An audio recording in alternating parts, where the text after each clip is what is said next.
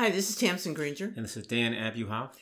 With Tamsin and Dan, read the paper on Sunday, April 25th, 2021. Spring's still coming. Yeah, it's coming. It's uh, well, the weather's improving. We're on the way. I'm confident. So the big devo- And, uh, what? Uh, little shout out Yeah, to Zeke. right. That's what I was going to do. I was going to give you a shout out to Zeke. Okay. Birthday. Because, it's his birthday on May 1st, May Right. Day. yeah, happy birthday, Zeke. Z-Bot, the Z-Man, Zeke Child, West Coast Zeke. With any luck at all, Pepper will have her first taste of birthday cake. As she's working up to it, uh, I'll be curious to see how they handle that. She might like that more than green beans. She might, but you know, she's uh, If she knows what's good for her. Yeah, well, Pepper, uh, I think she knows more than she's saying. At least I'm hopeful that that's the case. So tonight is the Academy Awards, and the headline here is no big deal. That's what everybody says. Yeah, I agree. Totally. Yeah, no big deal. But what was curious to me, or surprising to me, I'm sure, is what I meant was Maureen Dowd wrote an article called "Crushed Dream Factory," in which she actually decries uh, what's going on with uh, Hollywood and the Oscars. I didn't think anybody was overly concerned about it. But what she says is, she quotes uh, Bill Maher, actually, who says, uh, you know, look, Academy nominations used to say, look what great movies we make. Now they say, look what good people we are. It's not about entertainment. You know, there's something to that, I suppose. She also quotes the editor of a magazine called, a journal called Liberties, who agrees that Hollywood has traded this, a quote, playfulness and complexity and surprise and depth for virtue. Uh, and the result is the- show is less interesting, I suppose, but also it's less interesting because the movies are less interesting. Now, that's too big a subject to take on, and I haven't seen all the nominated movies, uh, so I'm not. So you have I'm- I'm- no idea whether no, they're I didn't say interesting or no, not. no, no, no, no idea. I didn't say no idea, but uh, I'm not going to get into that uh, too deeply because we have too many things to cover. But, but I will say this: uh, out of nowhere, by accident, you put on the Turner Classic Movies yesterday. Uh, in the course of a film called The Secret of Santa Vittoria, which is a movie that was released in 1969. And, you know, it's a World War II movie uh, that takes place in a town uh, in Italy that has been overrun by the Nazis. And they have a secret, where, namely, they're hiding their wine from the Nazis. Uh, and it's got an interesting cast. It's got Anthony Quinn and Anna Magnani. Uh, but what's interesting about it, it's a very conventional uh, Hollywood movie in the sense that it's, a, it's kind of a straight narrative. Uh, there's a fair bit at stake. It is, after all, World War II, and you have the Nazis on the one hand and the Italians on the other. But what was fascinating to me, at least, was that Granger and Nico, our, our younger folks here, were drawn into this movie in minutes. They, they were captivated. Is that fair? We could not turn it off. Really?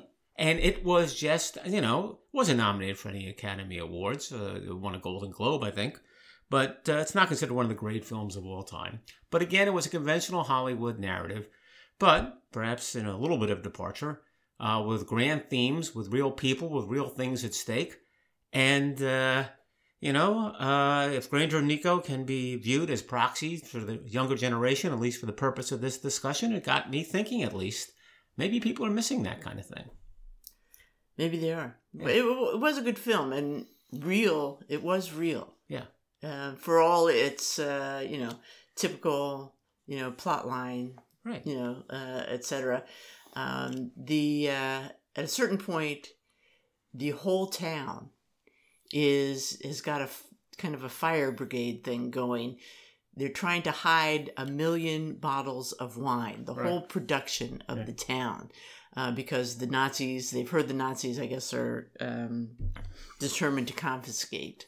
And that's their whole, that's it. That's their whole livelihood. And uh, so everybody's lined up.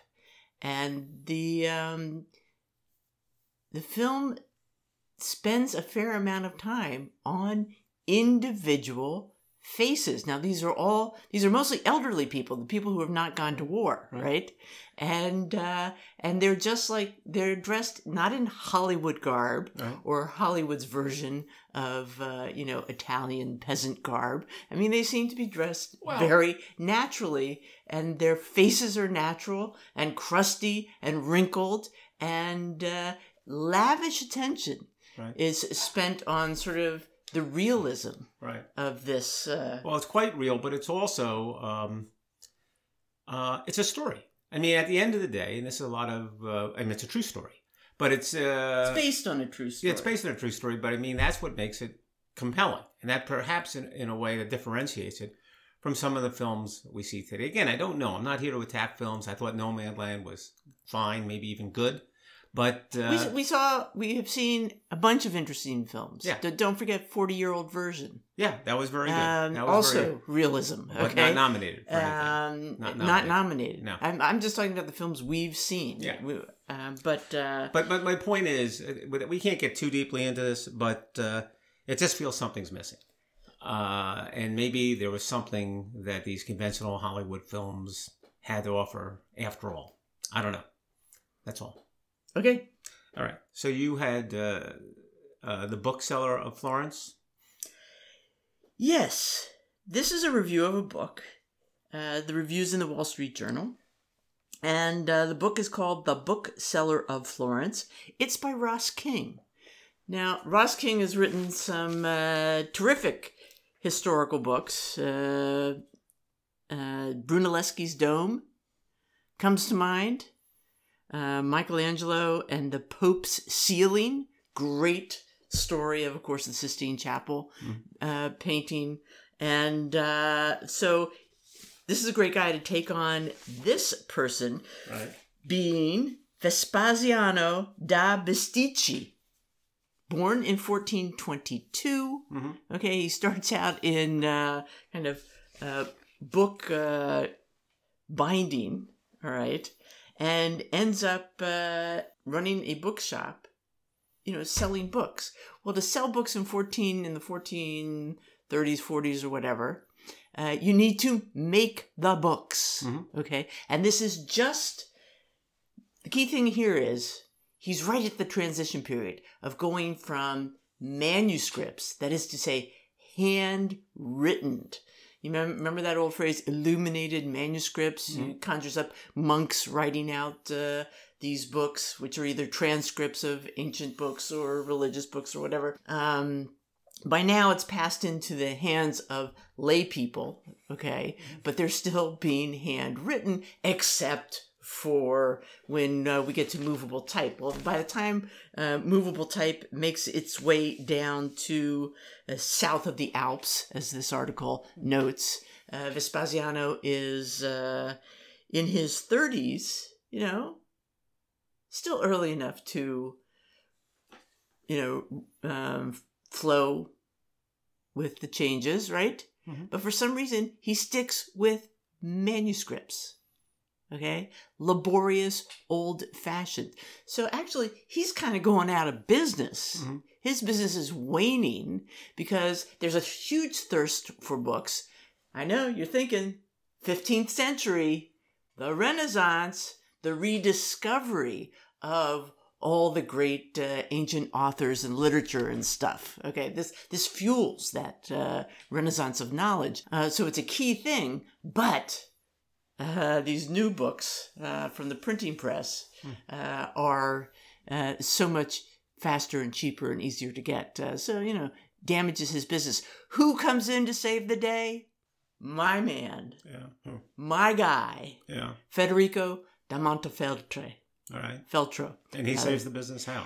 Um, I can't say Ross King says he says he saves the business, but the way I read this is he does save the business. You know, he's the Duke of Urbino. He's my all-time favorite condottiere. Yeah. In other words, mercenary soldier. You know, has his first big victory when he's fifteen. How does he save the business? because he orders a library. Mhm. He he wants a huge number of books, and he wants them old school. Okay. All right. Oh, so that gives us. So this is a big order. Yeah, this is a uh. big order. Now, you know the the article here uh, seems to imply that uh, not only was Montefeltro a great uh, mercenary soldier, but uh, he was, uh, you know, um, quite the intellectual. I'm not so sure that was true. Mm-hmm. The thing is, it was cool to own books. It was cool cool to be cultured at this. Think Medici, Mm-hmm. okay? So to run with the big dogs, you want to outfit your house like the big dogs, which would include a fine library.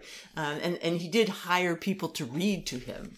He uh, so he was interested in uh, taking on these things. Anyway, sounds like an interesting book. Sounds right up my alley. We do admire librarians, don't we? Sure. And in a way, he's sort of a librarian. Um, and uh, well, you know, I, we've got a lot to cover, so I won't uh, go crazy here. Ross King, the bookseller of Florence. Okay. And that took place in the 1500s? No, 15th century. 15th century. 1400s. 1400s. All right. That's what I wanted to clarify. He and uh, Federico, Yeah. Vespasiano and Federico, both born in 1422. Okay. Nailed that down. All right. So, uh, as it happens, uh, this week, and maybe even one day in particular, uh, in the middle, of, uh, the beginning of the week, um, the Times published what I call the sex issue. Now, why am I calling it the sex issue? You know, for a minute there, I thought it was. I thought you meant like gender issue, like it was dealing with. Uh, Eh, yes and no. know- but you see, that that would have been more likely, right? But it really is a sex issue. Yeah, yeah. So this tells me, I, I tell you why this is notable. Not that I'm interested in sex. The reason it's notable is that uh, You heard, that- that's how you know we're emerging from COVID. That's what's going to happen when we really get COVID behind us. People are going to like lighten up and get into things like uh, sex, uh, which I thought to- it was sort of the opposite. Isn't sex the only thing you can really do? no, no, you haven't been paying attention. Okay. So, uh, popular culture is going to get into that. And the Times sort of signals the end of COVID with an article called, um, believe it or not, Flashing Back to the Back. The back being the nickname of a young woman named Vicky Dugan, a young woman in 1957 who became famous for wearing backless dresses, Very low cut, very low cut backless. backless dresses. And I never heard of Vicky Dugan. And there, they tell a story about how she was at some award show giving some award and she took off her wrap or something like that and revealed her back in a dramatic way. And then we were off to the races. And it's a, what's interesting to me is it's a very long article with a lot of interesting photographs, again, in your New York Times, uh, citing Ms. Dugan as the inspiration for the Jessica Rabbit character and Who Framed uh, Roger Rabbit, to give you an idea. It does. Look, she does look exactly like that. Yeah, she has that look, and uh, they do make a persuasive case that she would have made a substantial impression in 1957. Uh, her story goes nowhere. She never really caught on as an actress, and she obviously didn't become terribly well known. So, why is the Times writing about it? Because in the middle of it, there's a paragraph that says that her photograph is beginning to appear more often in social media because there are some Instagram sites about old Hollywood. That's it. So I guess the Times just enjoyed writing about it, about her, and showing her. Uh, Miss Dugan has written a memoir, which is called uh, "Backless in Hollywood and Other Tales," that she hopes to publish, but she's looking for an agent. So that was a sort of a tip-off that something was going on. Then we have the obituary of Joy Hummel, first female writer of Wonder Woman comics. Now, that may fit more in the category you mentioned a moment ago, a sort of feminist perspective, a gender studies perspective. Uh, although we are lavished with a lot of, uh, you know, drawings of Wonder Woman, uh, and we are told, in fact, that there was some controversy about the length of her shorts that uh, Ms. Hummel had to really deal with. I guess was raised by church groups as much as anything else. Although her story is kind of interesting. Um, she was hired as a quasi secretary by the man who originated Wonder Woman, a, uh psychi- psychologist named William Moulton Marston. And uh, sadly, he succumbed to polio a few years after he hired uh, Ms. Hummel. And uh, he gave her most of the writing duties, although she wasn't credited. People eventually determined years and years later that she wrote many, many Wonder Woman stories, maybe 70. So much so that she was honored at the latest Comic Con, uh, which is the gathering in which people dress up in costumes and the like to celebrate the comics.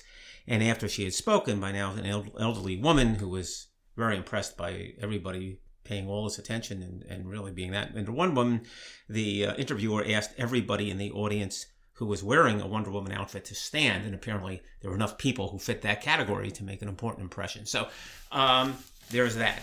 And then finally, and this of course is the clincher, is a substantial obituary in the Times um, of a woman named Tempest Storm. Uh, not her uh, uh, given name. Uh, let's call it her showbiz name.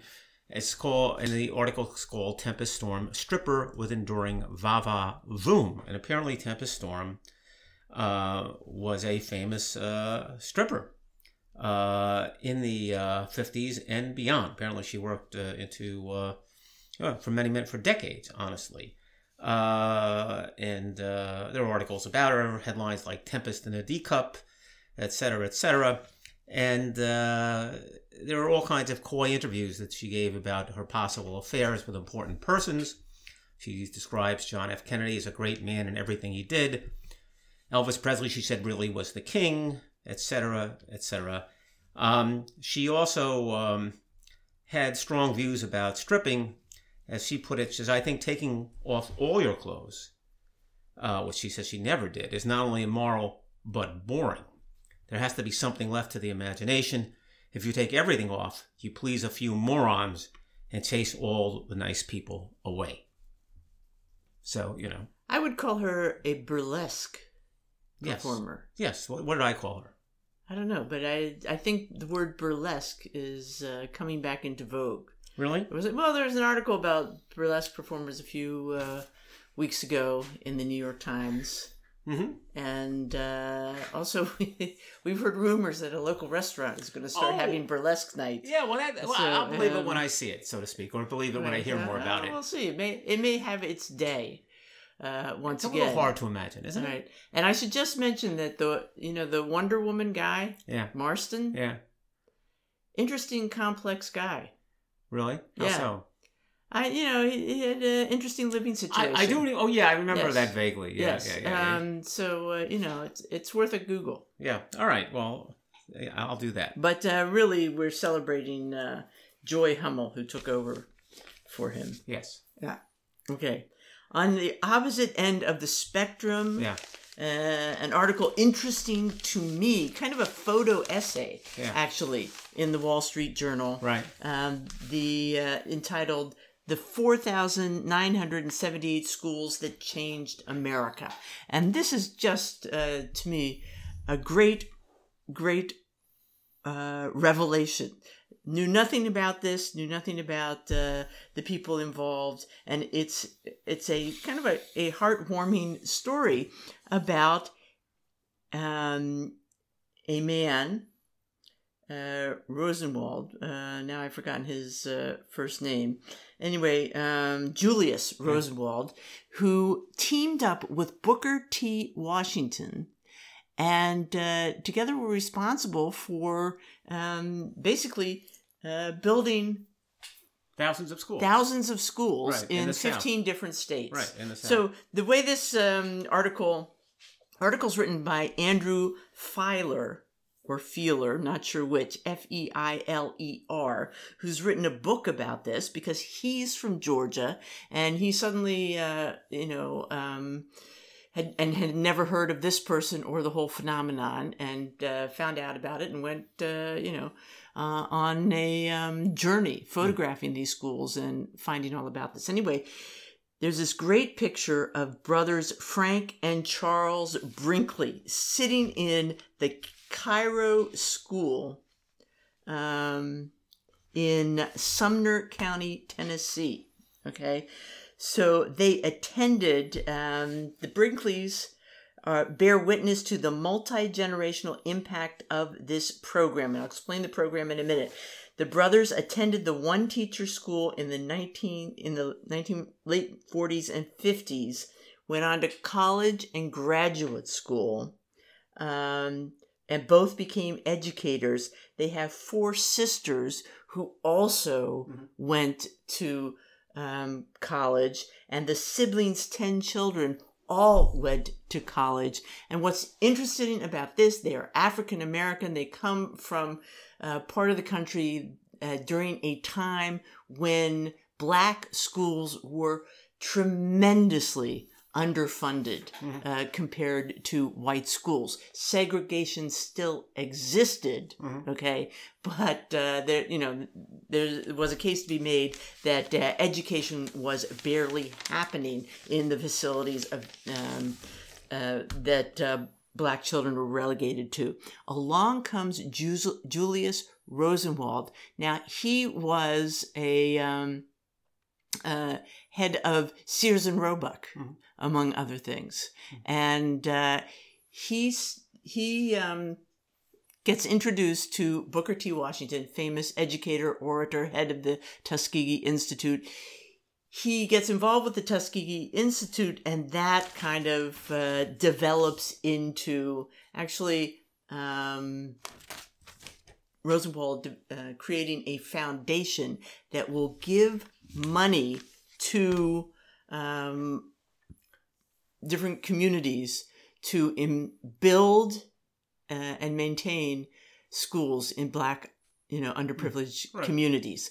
But here's the interesting thing: they he required the foundation required matching funds from the communities, Mhm. so they had a vested interest. As I said, it involved 15 different states, all the states, all you know, all the southern states, and uh, a variety of yeah, others. So there's 5,000 schools. They do make the point, you're talking about graduates, that uh, Maya Angelou went to one of these schools, Medgar Evers went to one of these schools. John Lewis. John Lewis, right? John Lewis said, I was curious, I was hungry to learn, I was absolutely committed to giving my all in the classroom. This is the kind of effect that some of Well, these you know, it's, it's funny because I think whenever you think about philanthropy, uh, uh, think about foundations starting, uh, commencing efforts, particularly those in education, because it's so challenging. You really wonder how effective they're going to be. And You think was- of Zuckerberg. yeah, In, about 10 years ago, he gives 100 million bucks to Newark, and it doesn't work out. It just goes and nowhere. uh, everybody says it was, you know, uh, waste. largely wasted. yeah, But this is the thing, and this is happening in like uh, in the you know early uh, 1917 is when they start this program. right. 1917. But I think that that matching funds, having the communities directly involved Yeah, in uh, these uh, buildings, was key to it. And they didn't just do um, schools. Uh, there were schools, but there were also housing for teachers and uh, you know different kinds of uh, uh, you know related uh, buildings. Um, they had these schools, as far as I can tell, had effects on school attendance.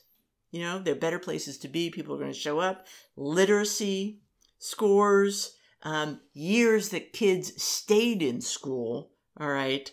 It also um, seemed to. Um, there's an effect of uh, an improvement in life expectancy Mhm. Um, associated Hmm. with the areas that had these schools, and they say it encouraged actual um, the northern migra- migration, well, which uh, is an interesting thought.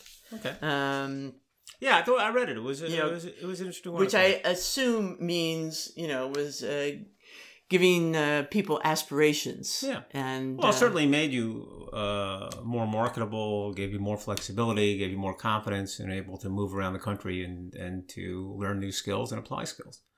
And they said he the the foundation uh, donated about seventy million dollars, Mhm. which in today's money is something like seven hundred million dollars. Mm.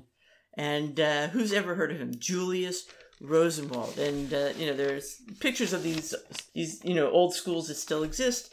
You know, many of them still have like a photograph of him hanging on the wall. And you say, who the heck is that old white guy? In this picture. But interesting, interesting story. Kind of warms your heart. Yeah.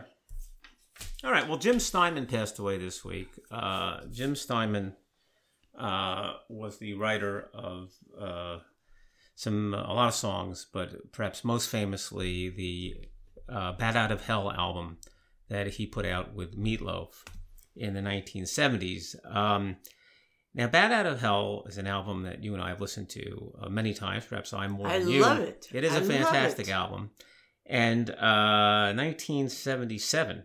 Yeah, that sounds about right. That obituary says that it was one of the biggest selling albums of all time. I did not understand that. I did not know that. I thought it was a little bit of a niche album, and I know that none of the major labels would put it out at the time, so they were kind of with a new label. But it turns out, according to the Times, Bat Out of Hell routinely lands near the top of any list of top selling albums, along with albums like Michael Jackson's Thriller and the Eagles Hotel California. So I didn't realize it was that uh, popular. I mean, the, the song that perhaps is the most famous on the famous album is Paradise by the Dashboard Light. So continuing our sex theme as described by the Times. It's a song that's almost eight and a half minutes long and includes a segment in which Phil Rizzuto, the Yankee broadcaster, narrates a sexual tug of war between Meatloaf's horny male character and a resistant female. I think that's a fair description. Yes. Uh, you don't hear uh, Phil Rizzuto on a lot of uh, 70s music. So uh, that kind of jumped out at you. But uh, you don't hear him in general narrating sex scenes very often. I don't, uh, no. Uh, so uh, I don't know if there's a lot to be said about that, except it was a watershed album. It was a big deal. It was a big deal in our lives growing up, and it turns out it's a big deal to a lot of people. Well, he had other He had- great yeah, well, songs. Yes, he had no, uh, you know, Total Eclipse of the Heart, Mhm. which was a, a big song and huge seller. He, he wrote an opera. He, he did a bunch of other things. But but the reason he's notable, particularly to me, but I think to others also, is Bat Out of Hell. I think they met in college, Meatloaf and Steinman. Uh, well, I don't know if they went to the same college. I know that uh, what was it? What you told me this time? It went to Amherst or went to Yeah. yeah. Uh, I think they met because they're both involved in Rocky uh, Horror Show in some weird way. The Rocky Horror Picture Show. oh, okay. Steinman contributed music, and uh, Meatloaf was in it. Meatloaf was his own. Yeah, their story. lives kept intersecting. Yeah, You know, um, he's kind of unique yeah. performer. It's not like it was, uh, you know, uh, match made in heaven at love at first sight. no, but, But uh, they, fate brought them together. they brought them. Okay, a, a quick museum thing. Just a quick museum thing because Yeah. I know I'm going to overstay my welcome on other things, uh, and that is there's a there's an article I found a rather uh, disappointing article in the Wall Street Journal on uh, Saint Francis in the Desert by Mm. Giovanni Bellini. Article written by William Wallace, and. Uh, I don't know. It's just a description of the the picture. You know, it doesn't really explain much about it. It, started out very exciting because you know the Frick, right? We've talked about this recently. Yeah. Frick is, which is in you know Henry Clay Frick's old mansion Right. on Fifth Avenue, just off Fifth Avenue, um, is closed, and all the Frick art is now rather than being displayed as if Yeah. you're in the home of Right. you know a wealthy uh what do you call it not lo- um Multi-person. uh, what's the word for people from that period Uh, I don't know what that is. all right well, all right never mind um anyway moving right along so there all this art is over at the whitney right? Yeah. the old whitney. And so which is being called frick madison. And uh, it's in very modern it's in the Breuer, so it's in very modern stark setting. Mhm. and this supposedly and i've i've seen pictures of the room the st francis comes off pretty dramatically uh, the way it's displayed. Mhm. and uh, it's great. Anyway i'm just pointing this out because there's no point in reading this article in the Wall Street Journal. Goes directly to your computer, Yeah. dial up cocktails with a curator, hmm and have uh, your friend of mine, Xavier Xavier Salomon, Mhm.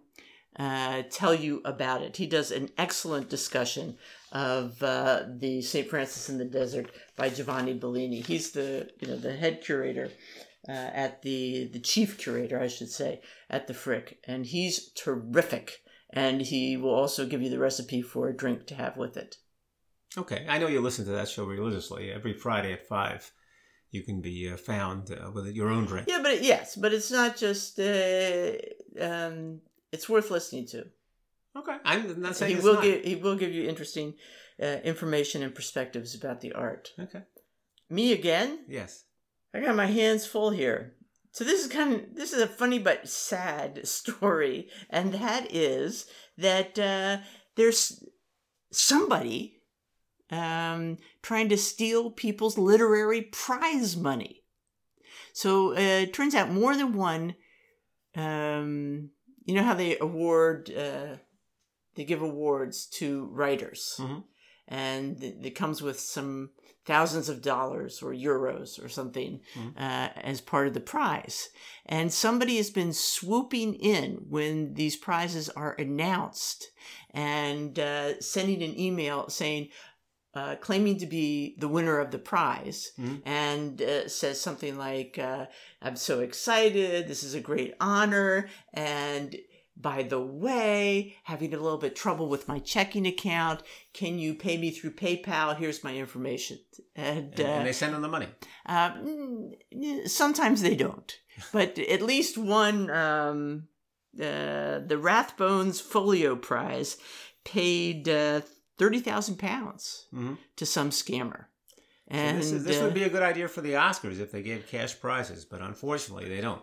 But uh, so they're saying if you read if you read the email carefully, they they all have the same mo. Like the email's written in the middle, that comes in the middle of the night, Yeah. and it always goes. You know, someone knows who to send it to. Right. All right. Um, so they think it's kind of an inside uh, job, although it's not the best grammar. It's not especially well written. Um, as a literary clinic, critic, um, one uh, winner said, I would say there were all the right words, but none of the fire. So anyway, watch out if you. Uh, It seems an odd thing to scam. You, you know, you think uh, there's a lot of people involved in that. There's a lot of publicity. It's not like it's being done in the dark, in a secret. It's not like unsophisticated people. And yet, if you're brazen enough, you come out and you say, "Hey, that thanks for the Booker Prize. Send a hundred thousand dollars. well, I here." think that's why you know sometimes it works. No one's expecting it. yeah. So Well, yeah, I guess it does. It's in the paper. They So do it. to some extent, um, it's kind of a smart scammer. So here's something that you and I don't have to worry about, but I'm glad that the Times on top of it because some people do, and that is if you're an ex NBA basketball player, people challenge you to one on one. People say, "Hey, you don't look like you are such great shakes. You know, you put on 10 or 15 pounds since you played NBA basketball. You look a little over the hill. You're in your late 30s. You're in your 40s. You're in your mid 40s." And they get challenged all the time, these guys. The article focuses on a few different players. Brian Scalabrine, who I remember well even in college, played 11 years in the pros. Uh, Mike uh, Sweetney, uh, who's 38 now, but he played a million years ago for the Knicks. Adonal Foyle, who played from 97 to 2009. And they have each of their stories that are similar. They say, you know, we're a normal life now. And every once in a while, I'm in a gym or I'm near a gym and something like that. And uh, some high school guys or some uh, young fellows who think they really can play basketball say, let's play one on one. And it's a little awkward. And they say, why is that? Because you can't keep up with them? He said, no, because we destroy them. they destroy them, which doesn't surprise me. It's more surprising to me than anybody would think they could compete with an NBA player. But apparently, uh, that's not generally known. So the Times is making it clear. Scalabrine puts it. He says, "You want to understand if you're playing in the NBA, you're one of the 500 best basketball players in the world. Let's, let's people should understand that. But what's more interesting and more subtle, perhaps, and Scalabrine points it out as this Foyle does, is one of the key things about being a professional athlete, particularly in the NBA, is you have to have a real killer instinct. You have to have another." Uh, another place you can go uh, to escalate your, your game and your competitiveness. It's not being a normal thing. I mean, you have to, you're challenged all the time. You have to raise your game and raise your concentration level. And if people challenge you, that clicks in and you become a very different player because Foyle calls it the stupid gene. Uh, Scalabrine refers to it as sort of a dark side. Something takes over. You cannot succeed in the NBA, particularly as a marginal player unless you're ultra competitive, unless when the chips are down, you can reach into that what Scalabrine calls a dark place. You need that to be an NBA player. Well, I'm sure there are plenty of dark people, but um, That's what they, they claim. no, They- but no, but I, I think the main point is they're professionals. well, it's, but it's more you than know, that. and you sit. No, there's a tendency. You you know, you sit there, you watch the basketball on TV, Yeah. and you say, "Well, I can play basketball." Right. You know, and you to some extent you you know you empathize with those guys. You see yourself as those guys. Okay, but uh, it's a whole different level. Oh, there's no question. But the other, all three of these guys say, look, if someone challenges me, what I say to them is, you know something, I'm not going to be the same guy. We're going to play competitively, I'm not going to back off. We're not going to screw around. I'm not Right, going to kid right. around. And they beat them 11 nothing. Mm. And frankly, some of them stopped doing. Foyle says he stopped doing it not because he's afraid of hurting somebody else or beating them eleven nothing. He says I'm going to hurt myself because for, my for what? For because what? my mind takes me to a place that my body can't back up. But you see my point. Yeah. You know, if you you know if, if a, a nuclear physicist comes to town, you don't challenge him. You Right. say, "Oh yeah, you know, he, he could be 105. He still knows more than I know." Right. But basketball, you figure, yeah, Yeah. you know, Well, basketball, I can play So, for those of you thinking about challenging ex NBA players, think twice. Okay, so you found a funny little article about uh, space food. Yeah. Okay, and I didn't think the you know the, the way the article starts out is not so amazing. A French uh, astronaut, uh, you know, uh, um, Needs fancy food. needs fancy food. Yeah. Uh, of course, They're not. They're not drinking. They don't anymore. really need Yeah. fancy foods, but uh, the people who are making the food say, "Oh crap, we have a Frenchman in the Right. um, uh, you know In space. station. And we have to we make gotta make we gotta make uh, Beef lobster, yeah, beef bourguignon, Yeah. uh, cod with black rice, Exactly, blah blah, as blah, one does. caramelized pears. What else do you eat in space? And so they hire Your pears have to be caramelized. They uh, hire Alain Ducasse. Alain Ducasse, as we call uh, him. Yes. uh, has a consulting Yeah. business that works with like uh, you know airline food and They so might on. have too much money in this program. right, so yeah. uh, so they they come up with some very cool stuff. They come up with new ways to do it. It's not all the just uh, back in the day. Remember, it was all ground to Right, mush, right. And it comes out of a tube. So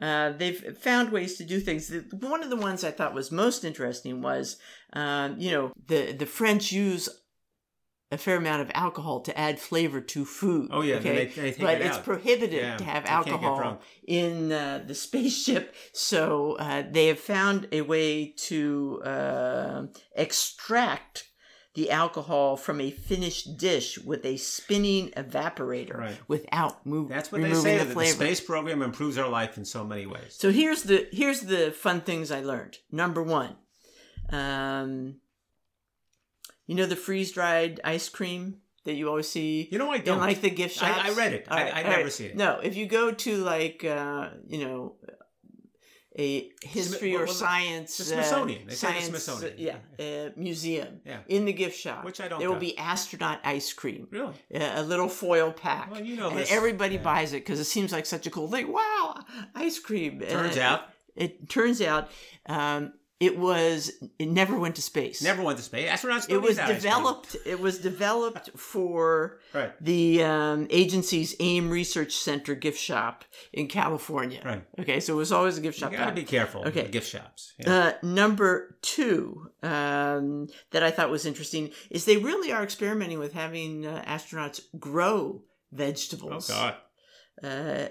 uh, um, have already astronauts have grown and eaten small harvests of lettuce and radishes Wow. on the space uh, station because with the idea that if you're going to Mars, Yeah. you may really not be able to carry listen, all the food you need for a trip that long. That's called farm to table. Tim. Yes, okay. And uh, space farm to table. Um, and then I thought one other interesting thing, and where is it? Uh, oh, they did bake cookies. They baked chocolate chip Really? cookies in space. you Really? know, so they're experimenting with how to do that. They didn't eat them. They had to bring them back to uh, Earth for testing. They baked cookies that they didn't eat. Yes, they, they That's because you don't know. You know, That's ridiculous. you got to have them tested Because you need it when you return from space. Weird things could when happen you to return from space, space, cookies. you should have a gift that you give people, like a bun cake. You say, "I'm back from space. Here, have some cookies."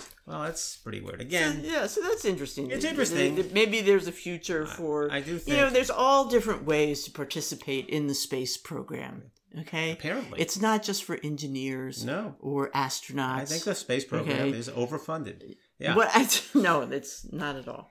That's what I'm getting from it. So Chuck Geschke passed away. I, so who was that? So Chuck Geschke was the head of Adobe. We all know Adobe, and which is a big deal. Matter of fact, Chuck. Well, so he was the founder with another guy, right? yeah, and he helped He develop. invented the- Adobe. he invented something. PDFs. We Help- wouldn't have PDFs without I was going to call it the portable document format or PDFs. So- You just learned how to do a PDF recently. it's like you? the ad you see on television. They say, you know, who who next wants to try out of sending a PDF, and everybody backs away from. No, the they just say opening a PDF. opening a PDF. Everybody back. Oh no, no, not me. Well, this guy. So here's the weird thing about him. Of course, there are all these people. All these things had to be developed by people. That's not a big surprise. But his backstory is a big surprise. And why is that? Because he goes to school. Uh, in uh, he goes to a Jesuit high school in Cleveland, and he joins a Jesuit seminary after graduation. And he's going to be a seminarian or a minister or something like that. He drops out before the end of his fourth year, and they decided that the priesthood was not for him. Okay, all right. So then he goes to Xavier University because he knows Latin. He figures he has a leg up, and he go concentrates and graduates with a degree in classics. Okay, he's interested in classic. Then he stays for a master's degree in mathematics, and he begins working as a math professor at John Carroll University, a Catholic university in Cleveland. He's saying, "Great, I'm not getting to Adobe." Well, while he's a teacher at John Carroll, he has a student uh, who struggles and uh, Geschke sits down to him and advises that he leaves school. He says, School's not for you. And the student comes back to see him a year later and said, Boy, were you ever right? The best thing you ever did was kick me out of school. The student had found a high paying job selling General Electric computers. And he taught his former teacher, Geschke, how to write a computer program. Well, that somehow clicked. So he wrote a simple computer program and he enrolled as a PhD student in the new computer science department at Carnegie Mellon. And the story, as you can imagine, goes on from there. He receives his doctorate uh, in computer science. He joins Xerox, and then he helps develop the PDF, and he's, as we say, off to the races.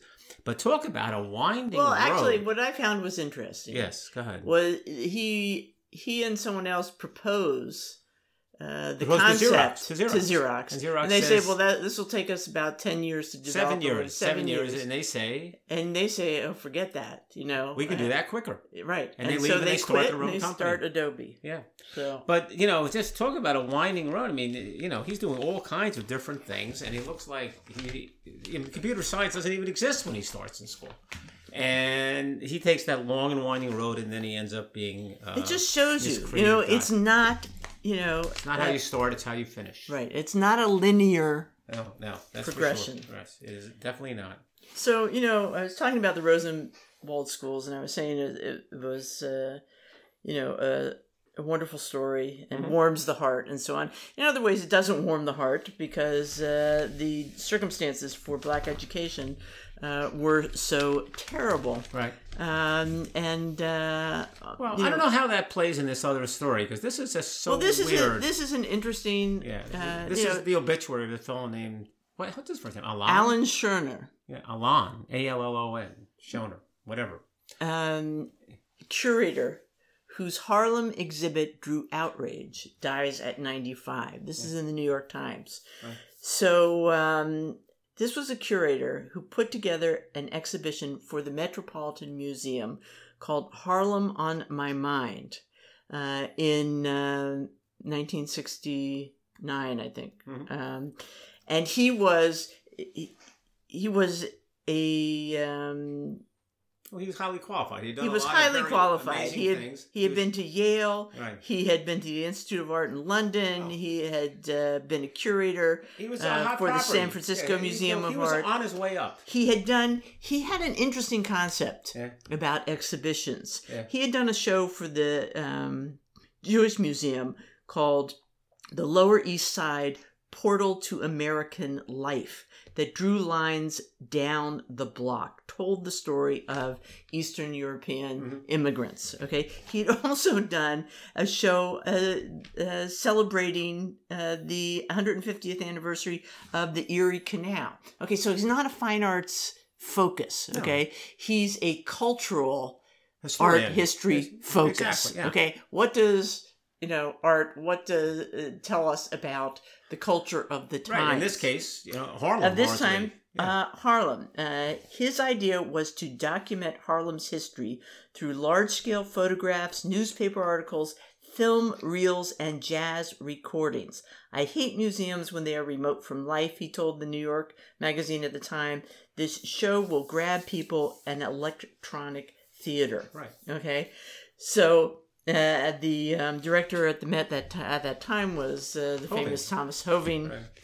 It opens um, with blockbuster billing, and uh, there's just tremendous uh, outcry Well, there's different from a lot of different yeah, directions. yeah, different different kind of complaints. They weren't all the same complaint. No, Some people thought you shouldn't focus on Harlem, and some people thought that they didn't. He didn't give due to African American artists. and some people thought they were politicizing art. Right. Okay, uh, as well. But the strangest criticism was the ones who said they didn't do much for African American artists. Right. Well, there And was a the there was a demonstration, Right. okay, um, actually uh, by a group called the Black Emergency Cultural Coalition, Right. um, decrying the lack of any art in the exhibition, any Right. paintings or sculpture uh, in the exhibition Right, by and- black artists. And Metropolitan backed down, Hoving apologized. right. Well, They pulled the Lindsay, Mayor Lindsay threatened to take away their Right, funding. Right. Okay. And, this, and it killed this and guy. they folded. right. And it killed this guy's career.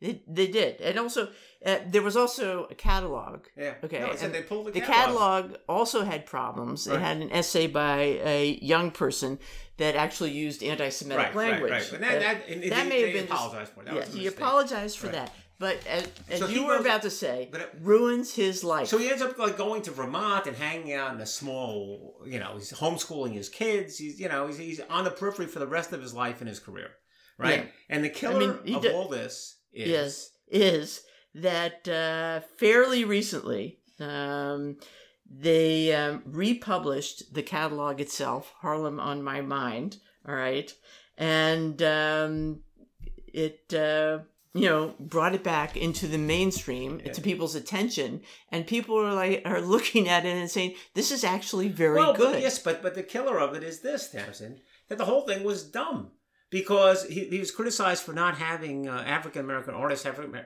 American painting, or African American sculpture uh, in the exhibit, but there were no paintings in the exhibit. There Right. were no sculptures It was- in the exhibit. it was wasn't a- photography. Right. It wasn't a painting or sculpture exhibit. Right. So the whole thing was kind of nuts. It became over politicized. and and the show yeah. did celebrate black photographers. Right. Gordon Parks, Right. responsible for discovering Right. James Vanderzee. Uh, so, um, So then you point out that Henry Louis Gates years later celebrates that this is one of the greatest remains even a quarter century later one of the richest and most comprehensive records of the history of the African American in the 20th century. Right. So this guy was sidelined for some kind of odd political reasons. It's kind of sad. Um, so it just uh, many times uh, we need to take uh, a real look Yeah. and well, just not a knee jerk reaction. well, uh, yeah. I mean, I you know I don't know. It's just kind of a sad story, and it, this doesn't make any sense. Uh, yeah. I mean, somebody dropped the ball. I mean, obviously, Hoving should have stood up for him a little bit more.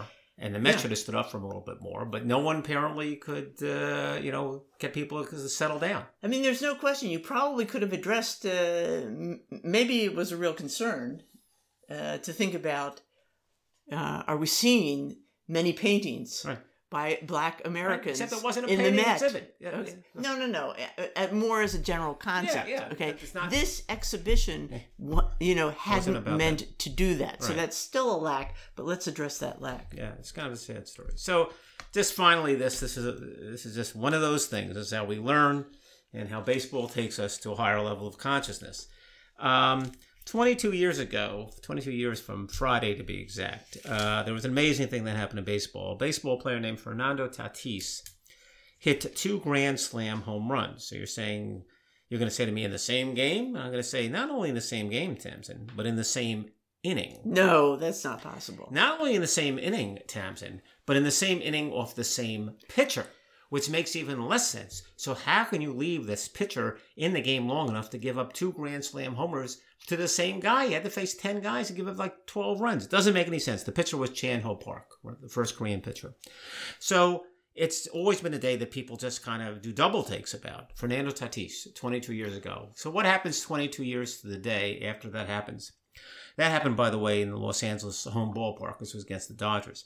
So the, the Padres are playing the Dodgers in that same ballpark 22 years later to the day. And who's on the Padres but their newly signed star named Fernando Tatis Jr., who is the son of Fernando Tatis. And what does he Okay, do? And He hits two home runs. And uh, you're kidding. No, How is that even possible? it's uh, Did they just let him do it? no? They don't let him. And it, Did they move the pitcher and back? they were both against the same pitcher and no lesser pitcher than Clayton Kershaw. And uh, it and so yeah, wow sums it up. And here's the great quote from the Padres manager: "Quote: It's crazy to think about on I guess what you'd call the anniversary. I don't know how to explain it. Just more reassurance that there is a higher being."